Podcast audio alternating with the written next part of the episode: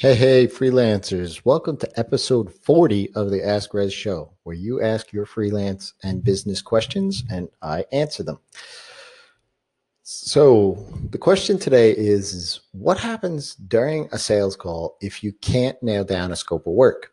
And this question was brought to me through a community that I'm a part of called Freelance Camp. It's run by um, uh, Kai Davis. If you want to go check him, check out that website. It's freelance.camp. Um, so, firstly, there's really no moving forward with a proposal if you're on a sales call that can't nail down the scope of work, right? I mean, how could you produce a proposal? I mean, the thing is, is you are going to run into these conversations from time to time where someone is looking around, they're shopping around, they're just basically looking for a price. Um, oftentimes though you can you can find yourself in these conversations within 10 or 15 minutes of doing being a part of it right? Uh, because it's usually filled with some meandering paths and to loosely based goals. There's lots of talk around opinions and feelings and thoughts rather than talk on facts right? Numbers and and goals that they want to reach um, maybe they just don't have a budget yet, too. I mean, you know, you could even ask.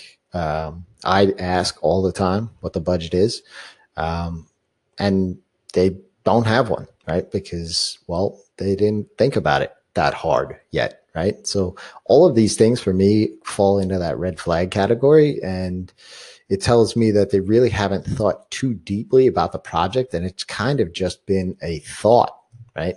Um, that they you know, hey, let's check this stuff out. Let's see if we can do this stuff and let's find out how much it costs, right?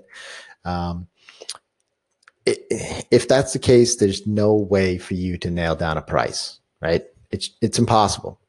I mean, just here's an example.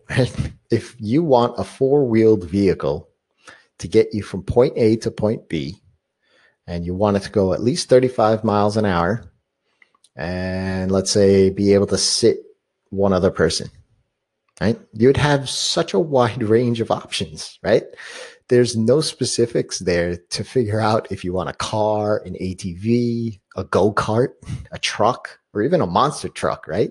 I mean, as crazy as all of those options sound, they all meet that criteria, right?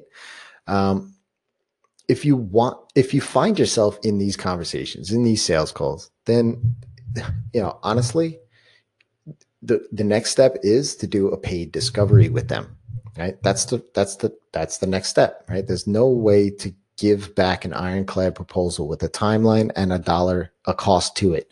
Um, even if there's even if that's what the lead's asking for.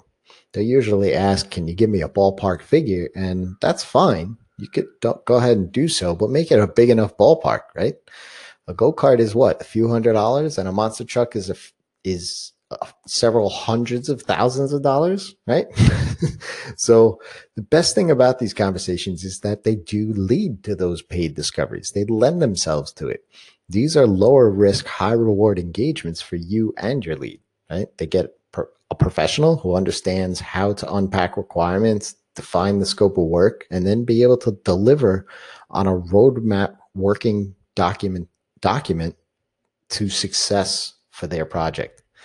Now, they could take that and chop it around, right? Because you know the engagement's over. Now they have a defined scope of work, and maybe they want to find the best price. But after spending some time with you and detailing all of the things needed for their project, 99 times out of 100, you're going to be that person for that project. So if you happen to find yourself in a sales call where you can't nail down that scope of work, go straight to a paid discovery don't write up a proposal. Tell them what a paid discovery is, how to get it, and what the deliverable is, and then see what the next step is.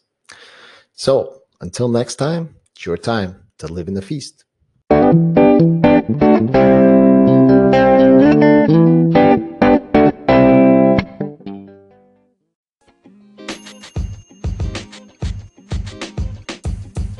Podcast you just heard was recorded with Anchor. If you want to make your own, download the Android or iOS app completely free from anchor.fm slash podcast. That's anchor.fm slash podcast.